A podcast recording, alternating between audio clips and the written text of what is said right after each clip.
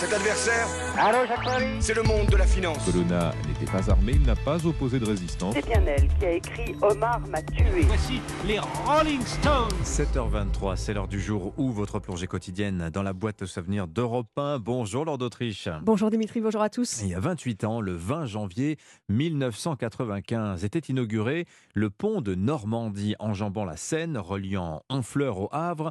Ce pont devient alors la doublure de celui de Tancarville et il cumule les prouesses techniques. Oui, le pont de Normandie mesure 210 mètres de hauteur, l'équivalent de la tour Montparnasse. Il a une portée de 856 mètres et est alors le plus haut pont à haubans du monde, suspendu par des câbles, soutenu par des pylônes. C'est un bijou d'inventivité, dit à l'époque sur Europe 1 Jérôme Stubler, l'un des directeurs du projet. On a fait donc une cellule d'innovation qui aboutit euh, sur le dépôt de six brevets, ce qui est quand même euh, important pour un ouvrage. L'inventeur de ce pont s'appelle Michel Virlogeux. C'est un polytechnicien qui a aujourd'hui construit plus de 200 ponts, dont le pont de Millau et celui de l'île de Ré. Il était visionnaire, comme il le raconte en 1995 sur Europe 1. Moi, personnellement, j'étais tout à fait convaincu qu'on pouvait aller bien au-delà de ce qui existait. Et donc, nous sommes partis. La fleur au fusil pour une portée de 856 mètres. Et le pont est là. Et le pont est là. Il, il est beau parce qu'il est bien équilibré, parce que l'on sent derrière les formes qu'il a une certaine unité de pensée, une unité de conception. Et cet ingénieur gardait à l'époque toujours dans sa poche une vieille calculatrice et des feutres de couleur.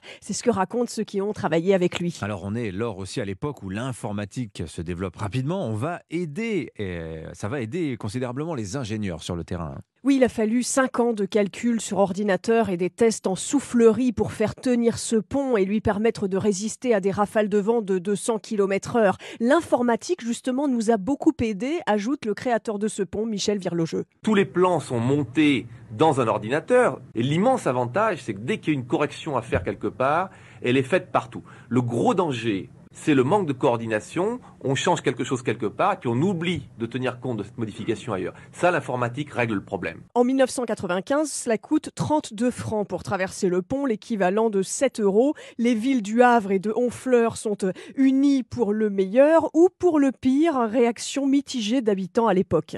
Pour mes enfants, j'ai un peu peur. La racaille qui peut venir du Havre, c'est une grande ville. Honfleur, c'est une petite ville. Là, on a toujours été tranquille. Et aujourd'hui, plus de 20 000 véhicules traversent chaque jour le pont de Normandie. Merci beaucoup, Lord d'Autriche, pour ce bain de mémoire grâce aux archives sonores d'Europe.